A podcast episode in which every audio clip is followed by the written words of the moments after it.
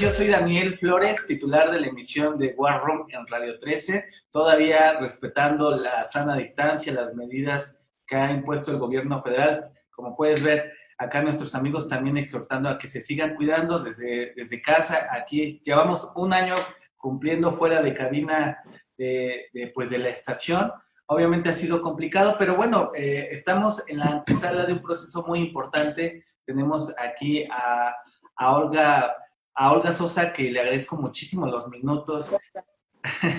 Ahorita nos viene a platicar, pues, de qué está sucediendo también en la Cámara de Diputados. Rompió récord en el tema de las propuestas, las iniciativas, y, bueno, también para que le puedan escribir, le puedan comentar y le puedan también vertir todas sus dudas. ¿Cómo estás, Olga? Muy buenas tardes. Hola, muy buenas tardes, gracias. Estoy en Tampico, saludo a todos, aquí con mucho calor y encantada de estar con tu auditorio y también gracias por platicar de todas las propuestas que hicimos en cámara. Y bueno, sí, seguimos haciendo historia, la verdad es que estoy ya acá en Tampico, sin embargo, ayer eh, hubo buenas noticias y se, se votó una iniciativa más, entonces seguimos rompiendo récord y ya platicaremos de eso más adelante, pero muy, muy contenta con todo lo que desarrollamos y representamos aquí a los tan pequeños y obviamente a todos los mexicanos. Gracias, Olga. Diputada federal, también para que nuestros amigos y nuestros radioescuchas le puedan escribir. Y, bueno, me gustaría iniciar con esto, Olga. estos meses han sido, pues, evidentemente de mucho trabajo. El reto de la pandemia también ha sido otro gran obstáculo y, bueno, a vencer por todas las autoridades. Pero cuéntame desde tu expertise, ¿cómo, cómo te ha ido? ¿Qué, se, se, ha hecho, sobre todo, eh, pues en esta ciudad que ha sido, es importante, sobre todo a nivel nacional, que parecía luego que se olvidan un poco de ella. Me ha tocado, hay varios foros en donde pues está ahí, pero no funge tanto en el mapa, pero bueno, está apareciendo. Cuéntame un poco qué es lo que has hecho y, bueno, cómo ha sido pues en, en, estos meses de trabajo. Mira, primero que nada, pues feliz de ser tan pequeña. Es una de las ciudades, poco se sabe, como dices tú, pero es una de las 35 ciudades más importantes de este país. Mm. Y eh, según el INEGI. Y la verdad es que para nosotros, pues, es muy importante que Tampico esté en el, panorama, en el panorama nacional, ser y hacer la representatividad en la Cámara de Diputados. Y a la vez, pues, platicarte que hemos hecho todo lo que nosotros escuchamos desde lo local, lo llevamos a lo federal y desde allá legislamos para todos los mexicanos, dado que eh, las circunstancias son muy parecidas, o sea, son muy los problemas, pues en chiquito o en grande, pero al final son muy parecidos. Yo, la verdad es que ingresé 82 iniciativas, eh, se me aprobaron 15, acabo de pedir licencia y se me aprobó ayer la número 16. Entonces, muy contenta de que esto haya sucedido. En Tamaulipas en los últimos 25 años, pues eh, lo máximo era dos, una persona tuvo cuatro y bueno, ahí vamos con 16, entonces eh, de los 500 llevo la, eh, ahora sí que el récord, soy la que más iniciativas aprobadas lleva con, con la 16 de ayer pero sí pensando sobre todo en los grupos vulnerables, en las mujeres, en el turismo, que era una de mis comisiones, eh, y sobre todo, pues obviamente que vivo en una ciudad que es, su vocación es totalmente eh, comercial y turística, ¿no? Entonces, todos mis representados me decían, oye, es que queremos que pertenezcas a la Comisión de Turismo, y bueno, pues trabajamos también esos temas, y muy contenta porque ha sido todo un éxito el empuje del mejoramiento de nuestros ciudadanos, de nuestros niños,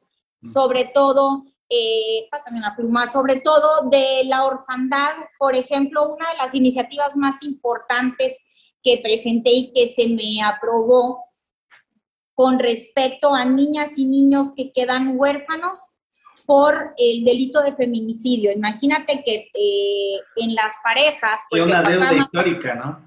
Sí, en, la, en las parejas el papá mata a la mamá. Entonces, eh, o el novio a la novia y tienen hijos, o las parejas, digamos, las parejas, y pues tal vez uno esté en la cárcel y el otro, eh, la, la, la, mamá lamentablemente falleció y los niños quedan desamparados. Entonces ahora por ley, el, eh, los gobiernos deben apoyar a los niños huérfanos por feminicidio, les deben de dar ayuda psicológica y platicarte que también eh, apoyarlos para que obviamente tengan qué comer, qué vestir y qué estudiar. Entonces ese fue un logro pues muy importante porque nueve mujeres mueren en este país al día. Entonces, ya, eh, ya era un tiempo de que todos los niños que quedan en orfandad, pues estén protegidos totalmente y tengan, pues, definitivamente para no irse al crimen organizado, para que tengan una protección. Entonces, eso era importantísimo para mí. Toda mi trayectoria ha sido eh, pues en apoyo a las mujeres y obviamente en general a los ciudadanos, pero traigo también una línea marcada en donde pues siempre he sido una impulsora de que no haya brecha salarial entre hombres y mujeres, que haya que no haya desigualdades en las escuelas, en el trabajo y pues todo eso fue lo que fuimos allá a plantear a Cámara de Diputados. Oye, pues este gran tema sobre todo de las víctimas invisibles, desafortunadamente en este contexto social de violencia que estamos viviendo y no solamente eh, pues en, estos últimos meses eso es algo que se ha venido recrudeciendo en los últimos años. Y, bueno, qué bueno que, que, lo tocaste, Olga. También me gustaría preguntarte el tema de la reactivación económica. Va a ser un gran reto, sobre todo porque seguimos en pandemia, seguimos con, con, pues, con estas situaciones de confinamiento para evitar una tercera o cuarta ola, como se ha comentado en el país, se viene Semana Santa, pero a ver, cuéntame un poco sobre cómo va a ser este año, que va a ser un parteaguas como lo fue el 2020, pero sobre todo, lo comentaste, Tamaulipas es un sitio turístico que miles de personas eh, dependen de este ingreso y de que ingresen eh, turistas nacionales y hasta internacionales. La verdad que sí, es un tema complicado porque pues muchísima gente vive del turismo aquí en Tamaulipas, sobre todo en el sur del estado donde estamos Tampico, Madero y Altamira, que es donde está nuestra playa, nuestra laguna eh, del Carpintero. Somos prácticamente una isla, estamos rodeados por agua. Y 2020, eh, pues tú sabes que fue un año complicadísimo. Fue un año complicadísimo en donde, al menos en el sur del estado y en, en general en el estado, el único apoyo que tuvimos para los microempresarios y empresarios, pues fue del gobierno federal. Tú sabes que hubo unos apoyos eh, fuertes para poder tener eh, los créditos de 25 mil pesos, los de 6 mil pesos y así sucesivamente, pues fuimos apoyando a los microempresarios, se destinó eh, desde el presupuesto en la Cámara, pues para poder apoyarlos. Y eh, el 2020, pues fue un año en el que, al menos en mi parte, estuve donando mi sueldo para poder ayudar a los ciudadanos. La verdad estaba complicadísimo. La gente, pues había perdido sus trabajos, no tenían que comer sus hijos. Y vi, eh, ahora sí que al visitar toda mi ciudad, vi casos complicadísimos.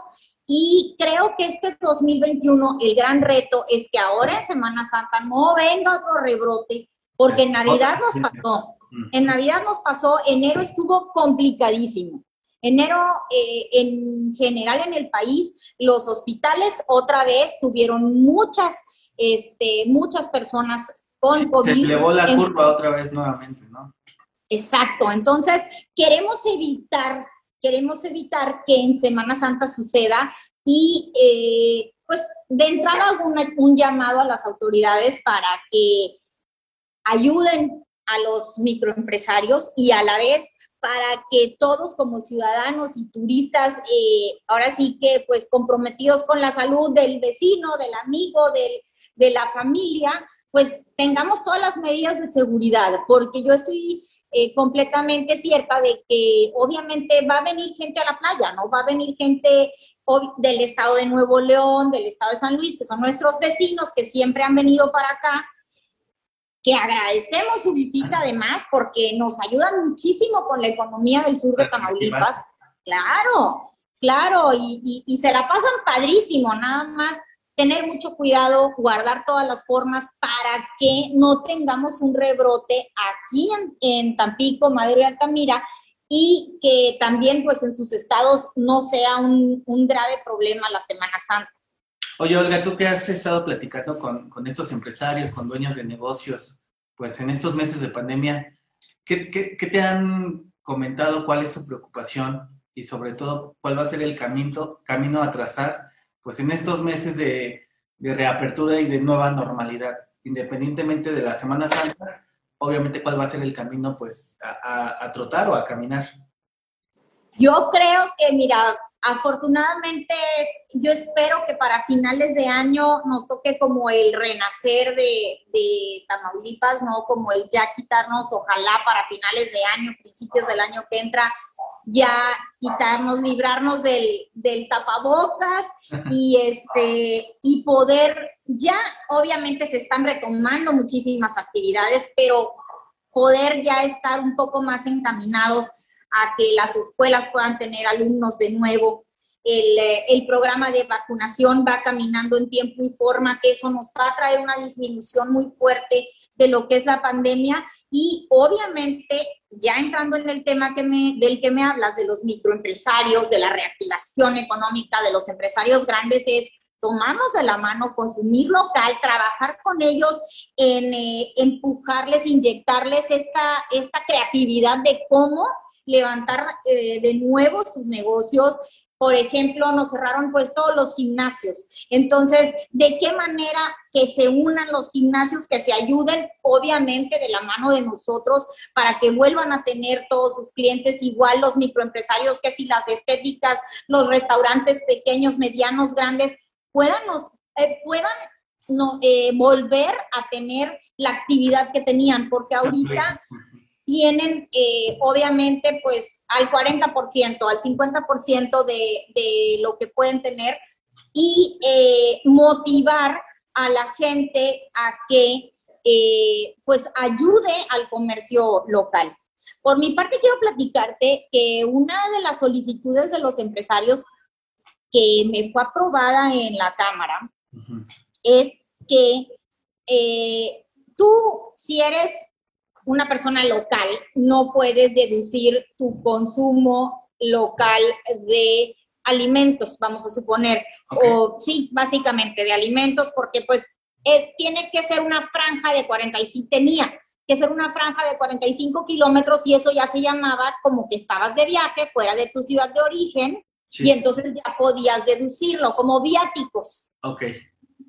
Entonces, eh, los empresarios lo que me pidieron es quita esa franja para que nosotros salgamos, consumamos aquí en nuestra ciudad y eh, podamos deducir y así pues vamos a salir a consumir más y vamos a poder deducir nuestro consumo que antes no se podía a menos que estuvieras fuera de tu ciudad de origen. Sí, era afortunadamente. final de cuentas.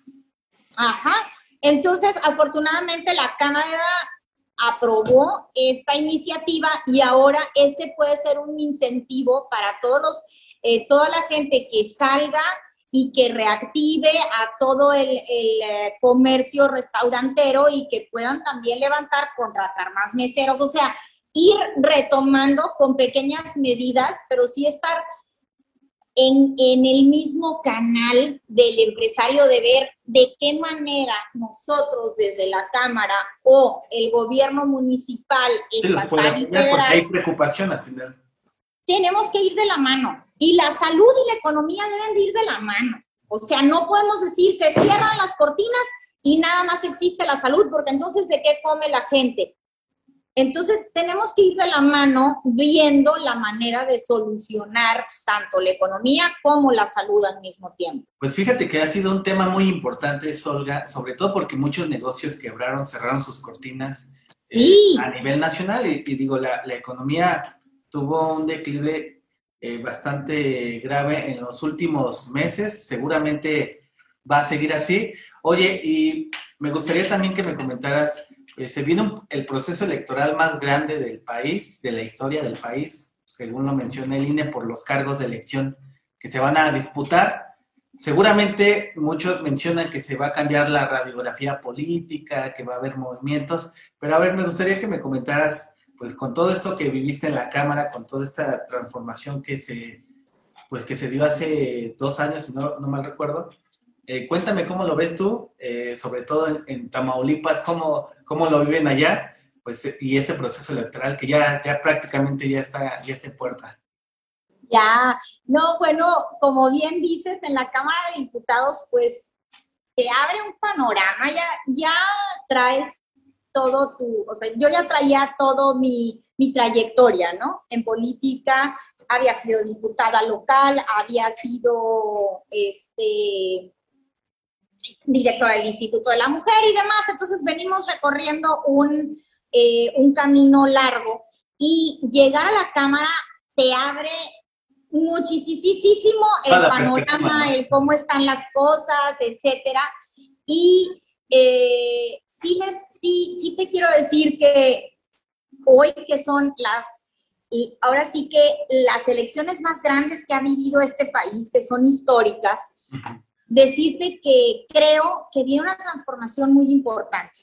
De entrada, eh, participo con la cuarta transformación, participo con el presidente, hizo compromisos en campaña. En la Cámara de Diputados cumplimos el 95% de, de estos compromisos. Le cambiamos la vida, creo yo, a millones de personas. Él manda la iniciativa para poder apoyar a niños eh, con discapacidad, para poder apoyar a los jóvenes, a los niños con becas y sobre todo con los adultos mayores que tengan una vida digna. Entonces, esa transformación llega federalmente, pero con base en esos resultados que vieron los ciudadanos, creo que de las 15 gobernaturas que están hoy eh, sobre la mesa, claro, eh, la gran mayoría añora que llegue la cuarta transformación porque están viendo la manera en que sus vidas han cambiado. Los adultos mayores tienen libertad, tienen independencia, y, y, todas las familias, que eran muchas en este país, que mantenían a los adultos mayores, ahora pueden ahorrar, pueden meter a sus hijos a una clase extra, pueden hacer otra cosa, tener una mejor calidad de vida porque les quitan esta responsabilidad de, eh, de sus padres, ¿no? Y también las becas de sus hijos. Entonces, le cambiamos la vida a muchísima gente cuando aprobamos la reforma al cuarto constitucional que nos envía el presidente.